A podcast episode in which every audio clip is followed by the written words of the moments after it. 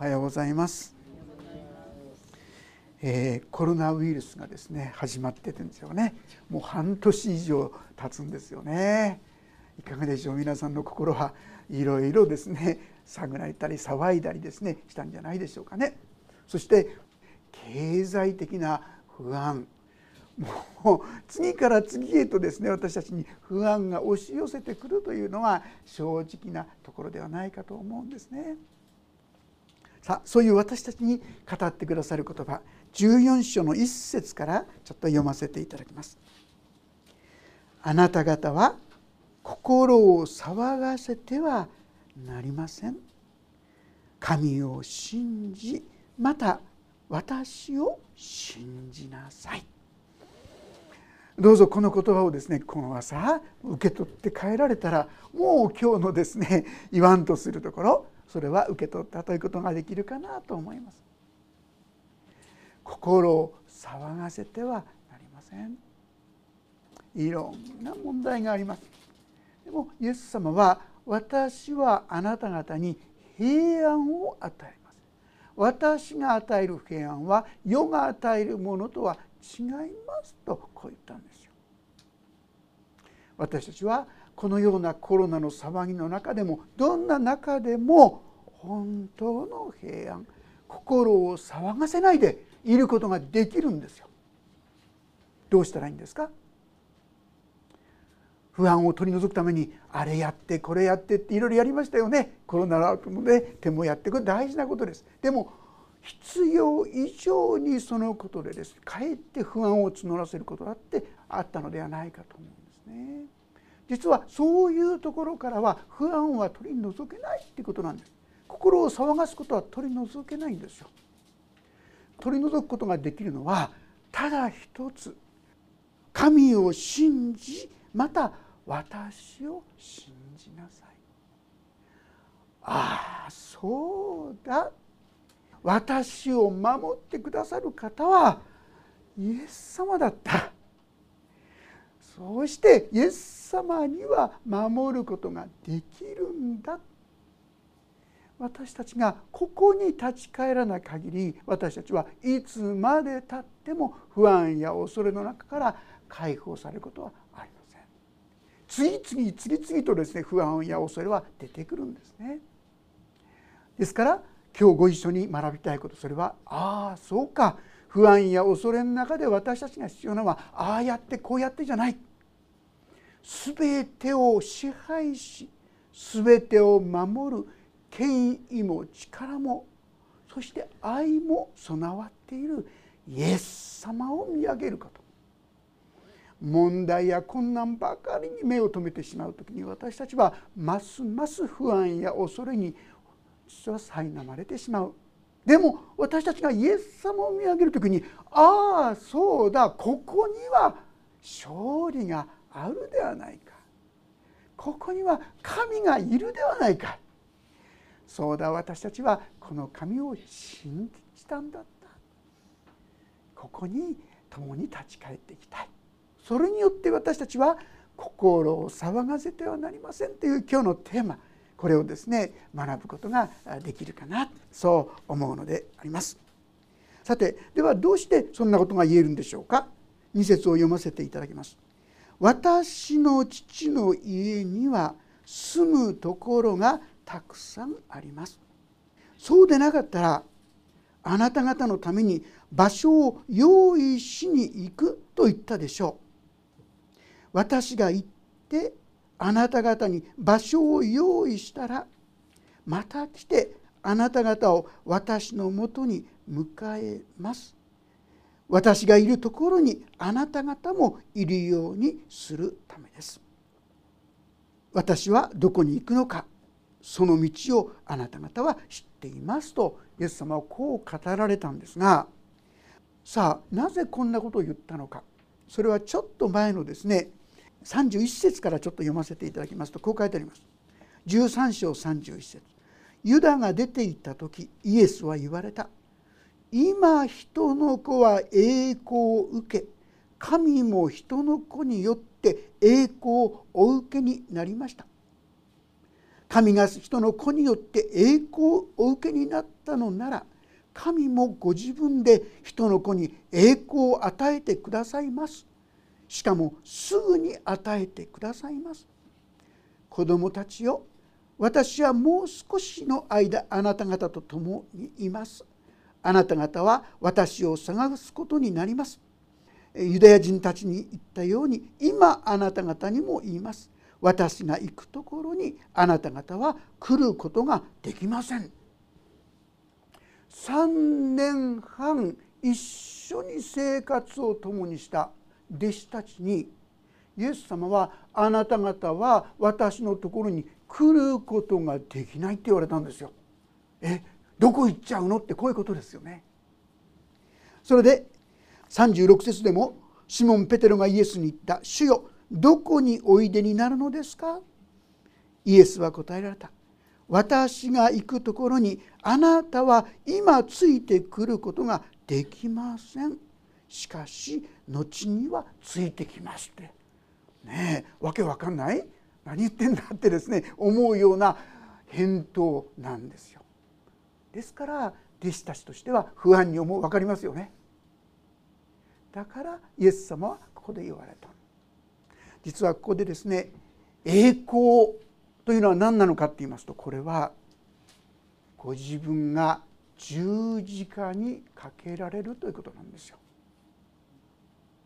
ユダが裏切ってユダが祭司長たちにイエス様を売ったそのために出て行ったその時にイエス様が人の子によって栄光になるならうんぬんとですね神様はこの時のことを言っているわけなんですね。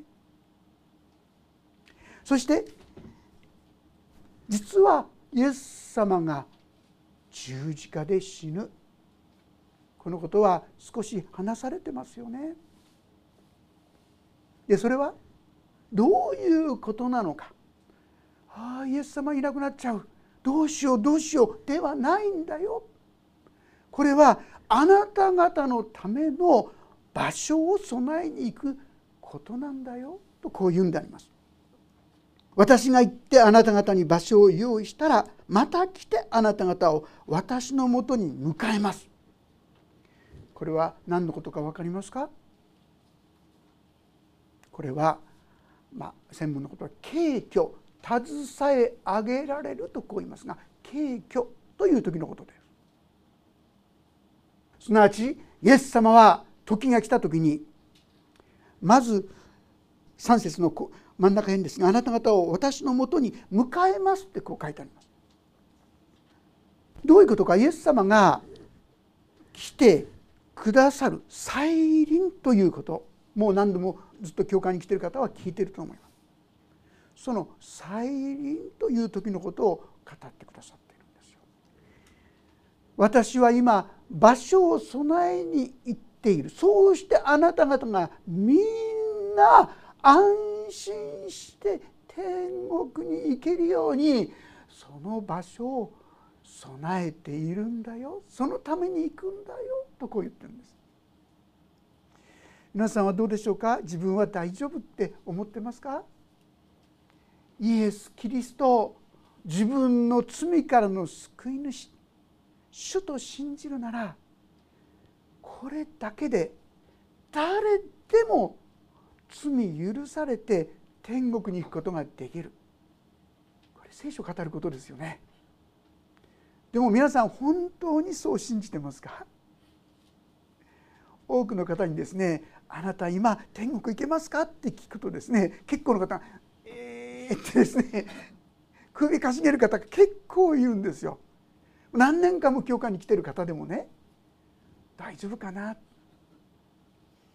でも自分の姿や形を見るとですねこんな私が天国に入れるとは思えないすぐに苛立つしすぐに怒るしすぐ妬むし嫉妬するしこんな私が天国に行けるのかなってね。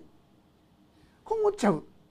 だから場所を備えに行ってくれてるんですよ皆さん。だから別の言い方しますと安心しなさいってこういうことですよね。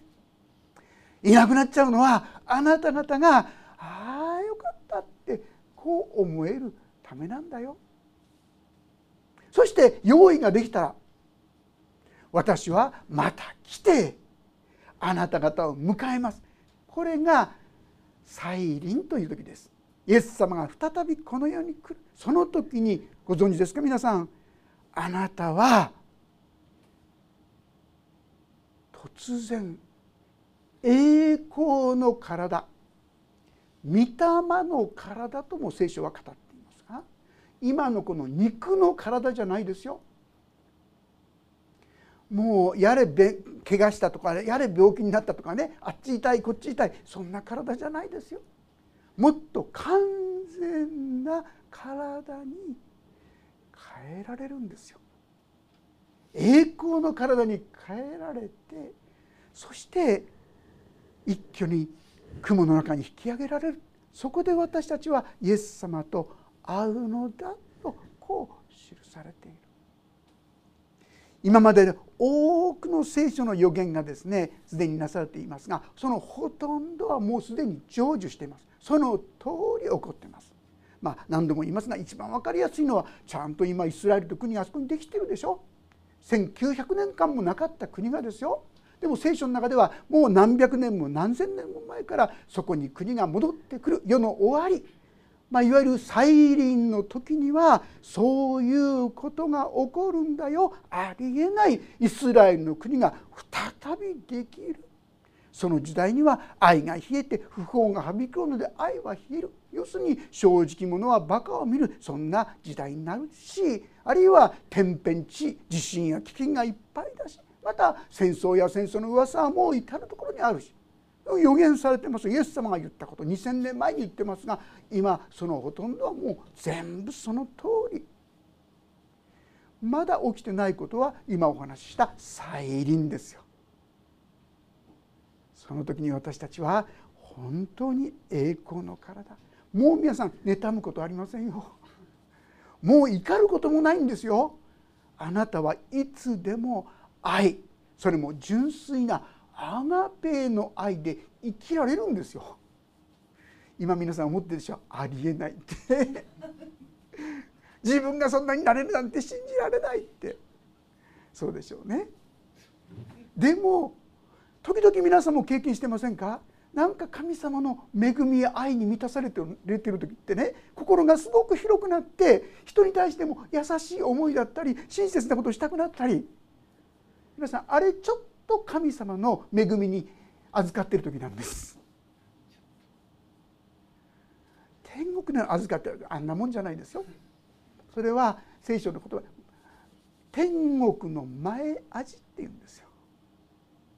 本当の喜びもう歓喜もううわーって叫んでですねもう足らないほどの喜びそれが私たちにこれから待ちかそれを私たちに与えようとしてくださっている。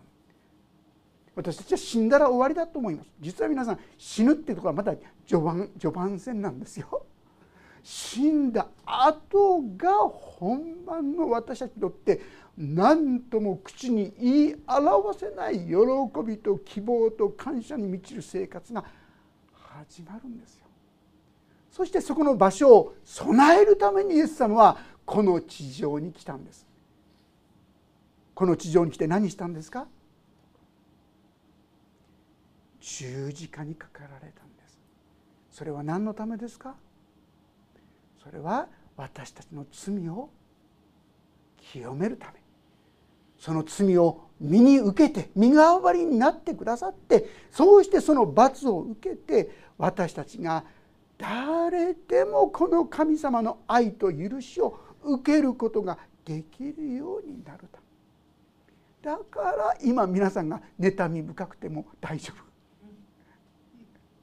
もしイエス様を救い主として信じるならごめんなさい私は妬み深いんです。ごめんなさい私はすぐ人のことを恨むんです。ごめんなさい私はもう意地悪なんです。ごめんなさい私はもう欲得というんでそれがいっぱいなんです。聖書の言葉はもし私たちが自分の罪を言い表すならそうですそれが私ですともし認めることができるなら神は真実で正しい方ですからその罪を許し全ての悪からあなた方を清めてくださる。こう語っておられる。私たちはああそうです。確かに私には汚い心醜い心ドロドロした思いがあるんです。直しなさいって言われたら無理ですってなるでしょう。認めなさいだったら皆さんプライドを捨てさえするなら確かにそうですって言えるんじゃないでしょうかそれでイエス様は許してくださるし許すだけじゃない清めるというのは変えていってくださるんですよ。ちょっと気をつけなきゃいけないの頑張って頑張ってこれを直そう直そうとする人はちっとも治らないと思います。えって思いますね。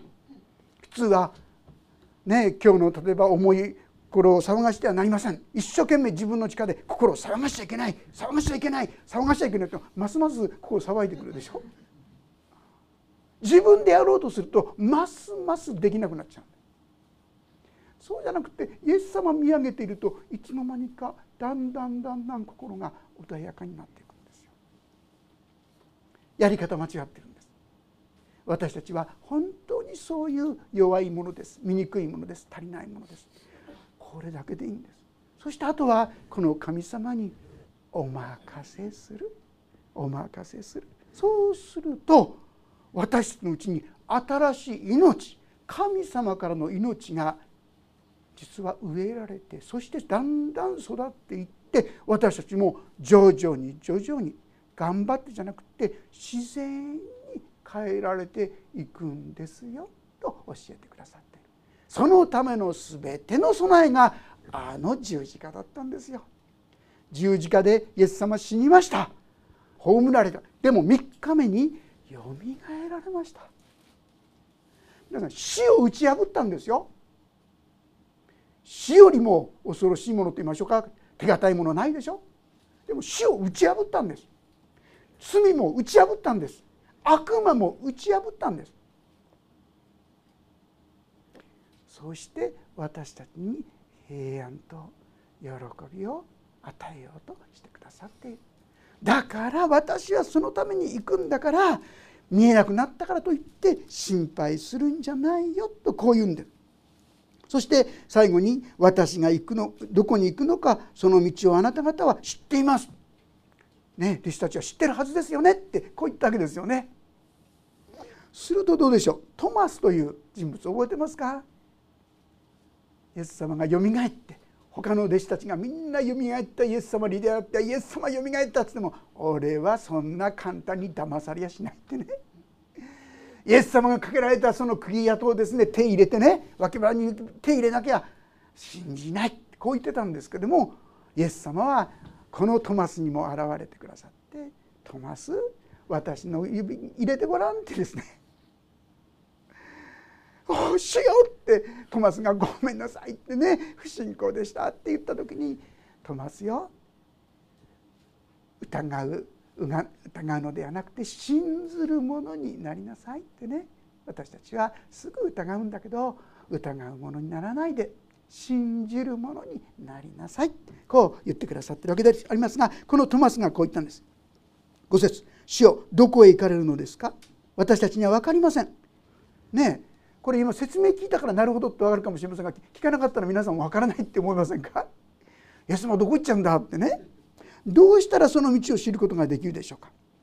でこれに対してイエス様は彼に言われた「私が道であり真理であり命なのです」私を通してでなければ誰も父のもとに行くことはできません。非常に有名な言葉ですけどもでもちょっと分かりにくい言葉だと思いませんか？私が道だってどういうことでしょう？イエス様と同じ道を歩めっていうんですか？そうじゃないですよね。イエス様が道だっていうんですよ。私が道だそして真理だ命だまあこれちょっと念のために言っておきますがある人はこう言うでしょう。イエス様ほど傲慢な人はいないってもしイエス様が普通の人間でありながらこう言ったら確かに傲慢の権下ですよね。でも事実ならそう言わざるを得ないでしょう。そしてこの道だというのはイエス様と共に生きる歩むってことです。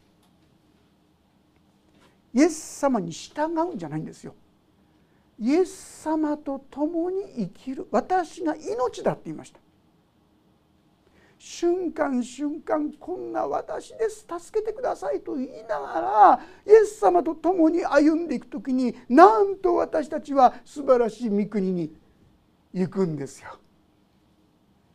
イエス様と共に歩んでるイエス様と共に生かされていくこれがこの生き方ですよとこう言うんです。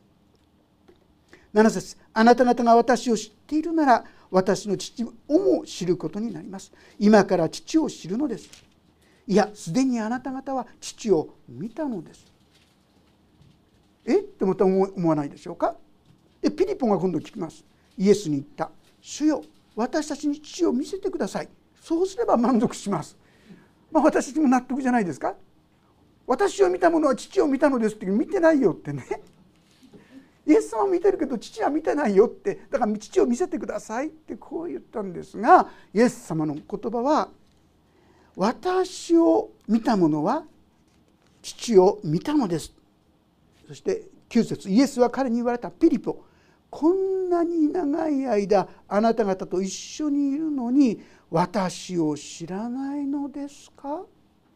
私を見た人は父を見たのです。どうしてあなたは私たちに父を見せてくださいというのですか？実はこのお話がなされたのは十字架にかかる前の日ですよ。最後の晩餐の席でこういうお話がなされたんです。ですから3年半彼らは共に生活をしてきたんです。なのにこの時ピリポもトマスも実は父が分からなかったということはどういうことか分かりますか？イエス様のことも分かっていなかったってことなんですよ皆さん。なんて鈍いのかと思いますがあなたはって言われてですね。私たちも同じところがあると思いませんか？分かっているようで案外分かってないかなって。イエス様と共に生活しイエス様がたくさんの奇跡を行い人々を癒し人々に愛を注ぎ犠牲を払う。でも彼らはイエス様を本当の意味では見てなかったってことなんです。だから不安でならない。心を騒がせているばかりだったわけですよね。だからあなた方は神を信じまた私を信じなさいと語らざるを得なかったんですがこの言葉は全く私たちに同じように語られる言葉じゃないでしょうか。知っているようで分かってない。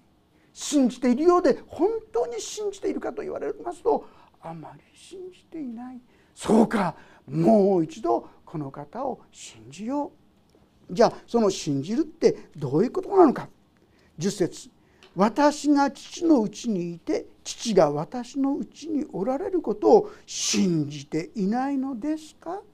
私があなた方に言う言葉は自分から話しているのではありません。私のうちにおられる父がご自分の技を行っておられるのです。私が父のうちにいて父が私のうちにおられると私が言うのを信じなさい。信じられないのなら技の上に信じなさい。ね。おそらく信じられなかったんですよ。こう言われてもですね。あそうなんですか。じゃあ信じますって。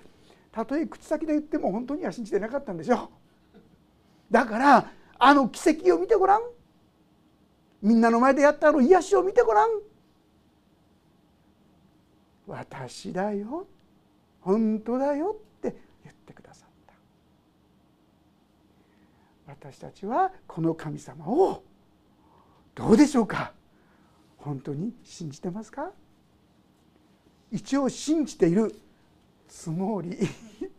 信じているはずというところに結構とどまってしまっている部分もあるんじゃないでしょうか？主よお許しください。不信仰でしたっていうのがまず必要な罪の告白かもしれませんよね。信じて本当には信じていませんでした。今もう一度信じます。弟子たちに求めたように私たちも今しを信じますとこう言いたいんですね。さあここでですねイエス様は最初にあなた方は心を騒がせてはなりませんとこう言ったんですけども実は本当の意味で心を騒がせる人は誰なのかそれはですね11章同じヨハネの福音書の11章の33節をちょっと読ませていただきます。これはラザロという人が愛する弟子がですねマリアとマルタの兄弟ラザロがですね死んでしまった時のことですが33節イエスは彼女が泣き一緒に来たユダヤ人たちも泣いているのをご覧になったそして霊は憤りを覚え心を騒がせて彼をどこに置きましたかと言われた。イエスにここに来てご覧くださいと言った。イエスは涙を流された罪の結果として苦しむ。罪の結果としてこのような中に置かれるラザルのことを泣いた。心を騒がしてくださるのはイエス様なんですよ皆さん。私たちのためにイエス様が心を騒がしてそうして私のために必要なことを成してくださった。ラザロよ出てきなさいと言って一旦死んだラザロはこの時生き返りましたね。4日も経っていましたけども生き返りました。さらにはですね12章の27節のところからもちょっと読ませていただきますが「今私の心を騒いでいる。何と言おうか」ここでも言いますね。イエス様が心を騒がせているって言うんですよ。何ですかこれは？サタンとの戦いに心を騒がしてるんですよ。父よこの時から私をお救いくださいと言おうか。いやこのためにこそ私はこの時に至ったのだ。父よ皆の栄光を表してください。すると天から声が聞こえた。私はすでに栄光を表した。私は再び栄光を表そう。十字架。そして復活というとてつもない神の技を今やここで成し遂げようとイエス様は言われたんですね。さ33節も読みます。これはご自分がどのような死に方で死ぬことになるかを示して言われたのである。イエス様が心を騒がしてくださってそうして全てのことの処理はこの方がしてくださったんですよ。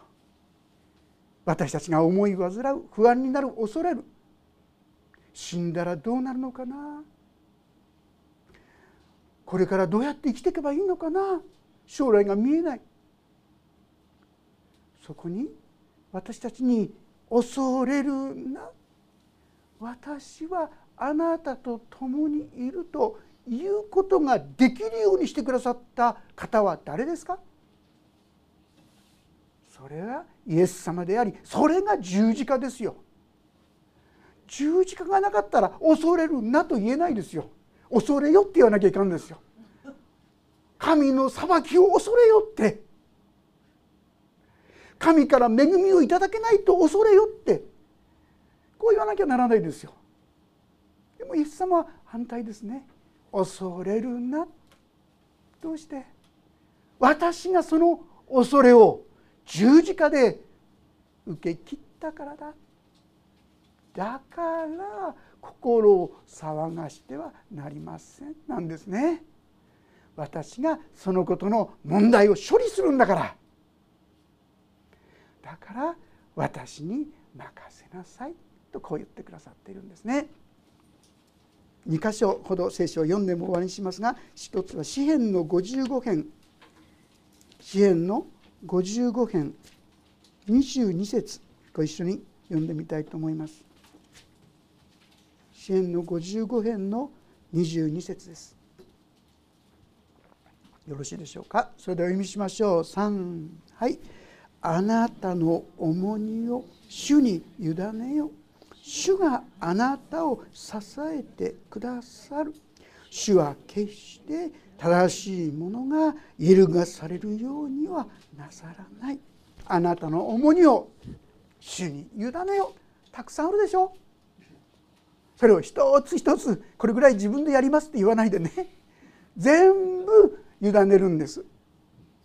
そしてねここに正しいものがあったらとカチンとあちょっと無理だわってなるかもしれませんがここの正しいとはですねイエス様の十字架で許されたもののことですよ。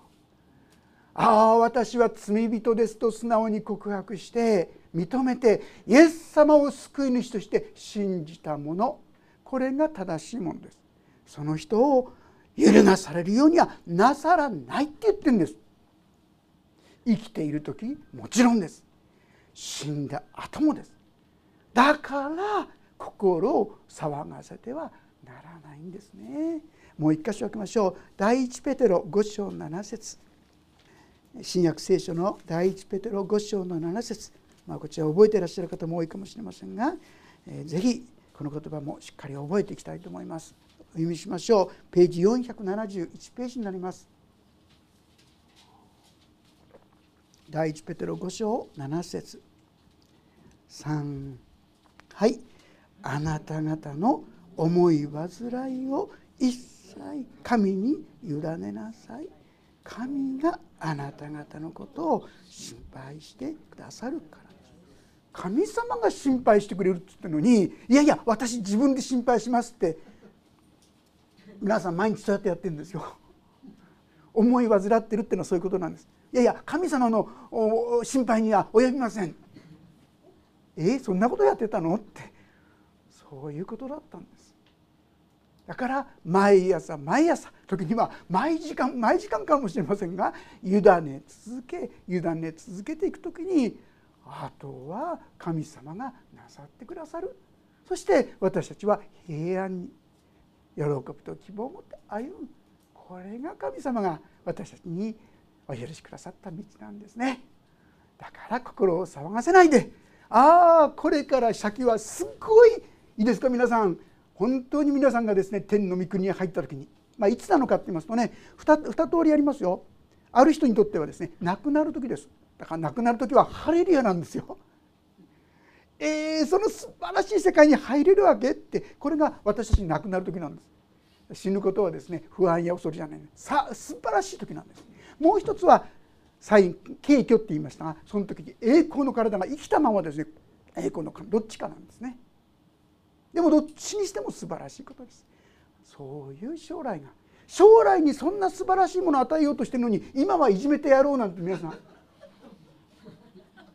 するはずがないでしょう。ああ神様ごめんなさいってね疑ってましたって神様にお許しをいただき、まあ、祈りたいと思います。お祈りをいたします。天のお父様心を騒がしてはなりません。私がその全ての処理はもうしたんだからと。でも私たちはそのことをすぐに疑いでもでもと言って委ねることを躊躇してあるいはやめてしまいます。結果として不安や恐れがいつもつきまとうようなそんな生き方になってしまっていることをお許しください。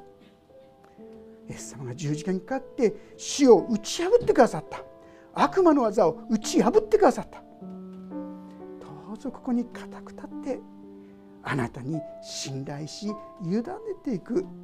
そして不思議な困難や試練があってもなおそれを超える平安と喜びと希望に生きるお一人一人とさせてくださるようにお願いします。コロナやインフルエンザが流行りますがあなたはもっと強い強いお方そのあなたによって守られていること。いつもイエス様を見上げて問題や困難ではなくイエス様だけを見上げて主よ歩んでいくものとさせてください。御手に委ねますイエス・キリストの皆によって祈ります。もうしばらくそれぞれに応答の祈りをお捧げください。